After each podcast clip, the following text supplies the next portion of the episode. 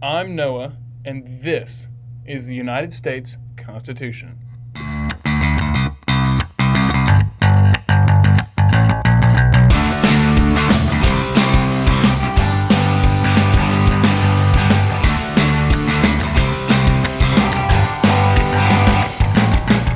If you haven't already, uh, follow at Pod Constitution on Twitter and follow the link in the bio to download and or print your own copy of the United States Constitution.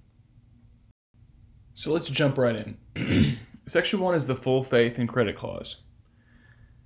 Full faith and credit shall be given in each state to the public acts, records, and judicial proceedings of every other state, and the Congress may by general laws prescribe the manner in which such acts, records, and proceedings shall be proved and the effect thereof. This clause requires every state, as part of a single nation, to give a certain measure of respect to every other state's laws and institutions. The first part, largely borrowed from the Articles of Confederation, requires that states recognize the laws, institutions, and court rulings of other states. The second part lets Congress decide how these materials can be proved in court and what effect they will have. This clause is very broad, which is great. States will take note of other states' laws, but aren't expected to treat them the same as they do at home. For example, a fishing license in Texas doesn't give you the right to fish in Colorado. Constitution Center says it best.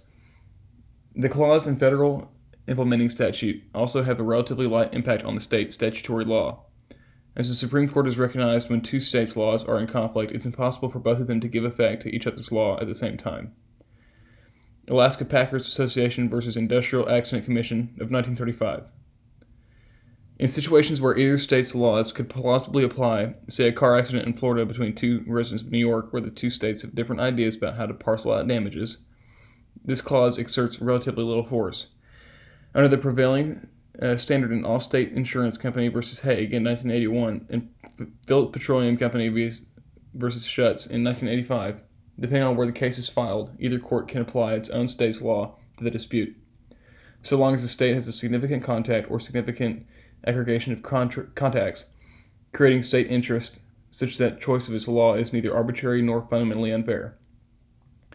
Once a court has made a decision, though, the clause has real teeth. So long as the state court has authority over the case and the parties, its judgments will conclusively determine the parties' rights in every other state.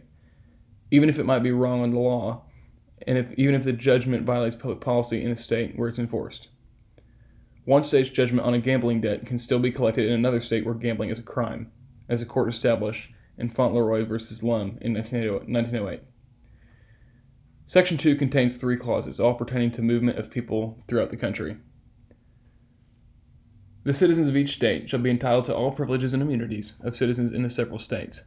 A person charged in any state with treason, felony, or other crime who shall flee from justice and can be found in another state shall, on demand of the executive authority of the state which he fled, be delivered up to be removed to the state having jurisdiction of the crime. No person held to service or labor in one state, under the laws thereof, escaping into another, shall, in consequence of any law or regulation therein, be discharged from such service or labor, but shall be delivered up on claim of the party to whom such service or labor may be due. The first part is the Privileges and Immunities Clause. This protects each citizen's rights throughout the country. The second part is the Extradition Clause.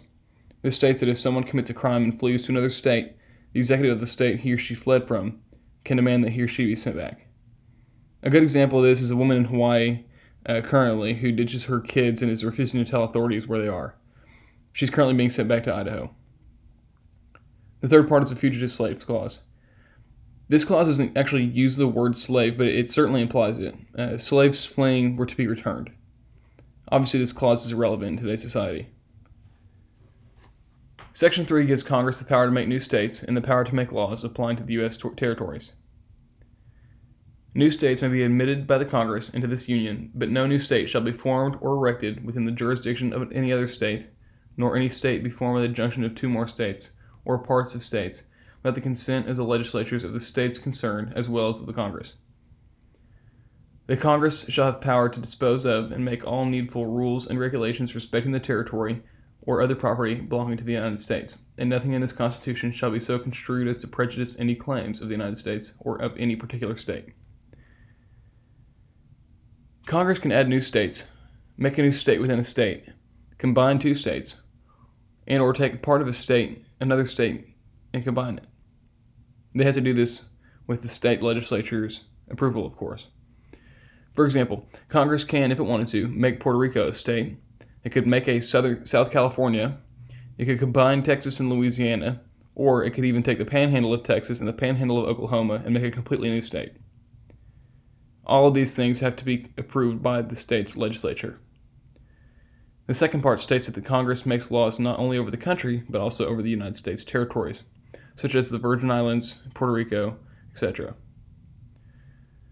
Section 4 is the Guarantee Clause.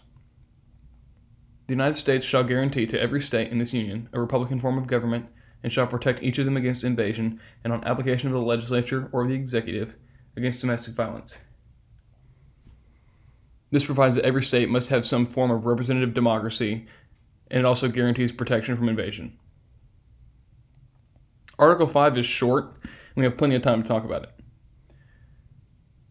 The Congress, whenever two thirds of both houses shall deem it necessary, shall propose amendments to this Constitution, or on the application of the legislatures of two thirds of the several states, shall call a convention for proposing amendments, which in either case shall be valid to all intents and purposes as part of this Constitution when ratified by the legislatures of three fourths of the several states, or by conventions in three fourths thereof, as the one or the other mode of ratification may be proposed by the Congress, provided that no amendment which may be made prior to the year 1808 shall be in any manner affect the first and fourth clauses in the ninth section of the first article, and that no state, without its consent, shall be deprived of its equal suffrage in the Senate.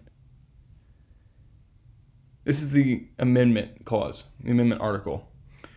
There are two ways to amend the Constitution. a senator or representative can introduce an amendment in either house, and two thirds of both houses have to pass it in order to move to the next step.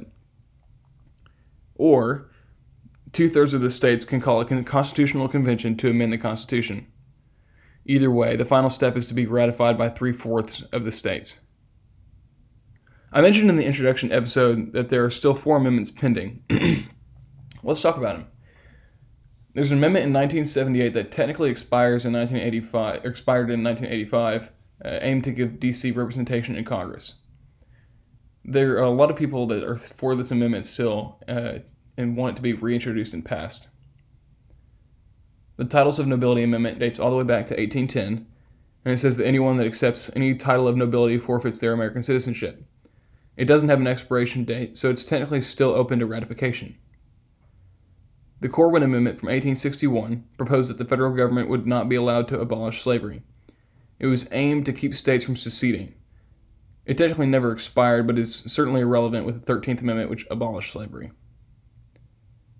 Lastly is the Child Labor Amendment of 1924, aimed to allow the government to regulate employment under the age of 18. It is irrelevant because many laws enacted afterwards did what the amendment set out to do. It also does not have an expiration date, so it's technically still on the table. I hope you'll join me next time for Article uh, 6 and 7.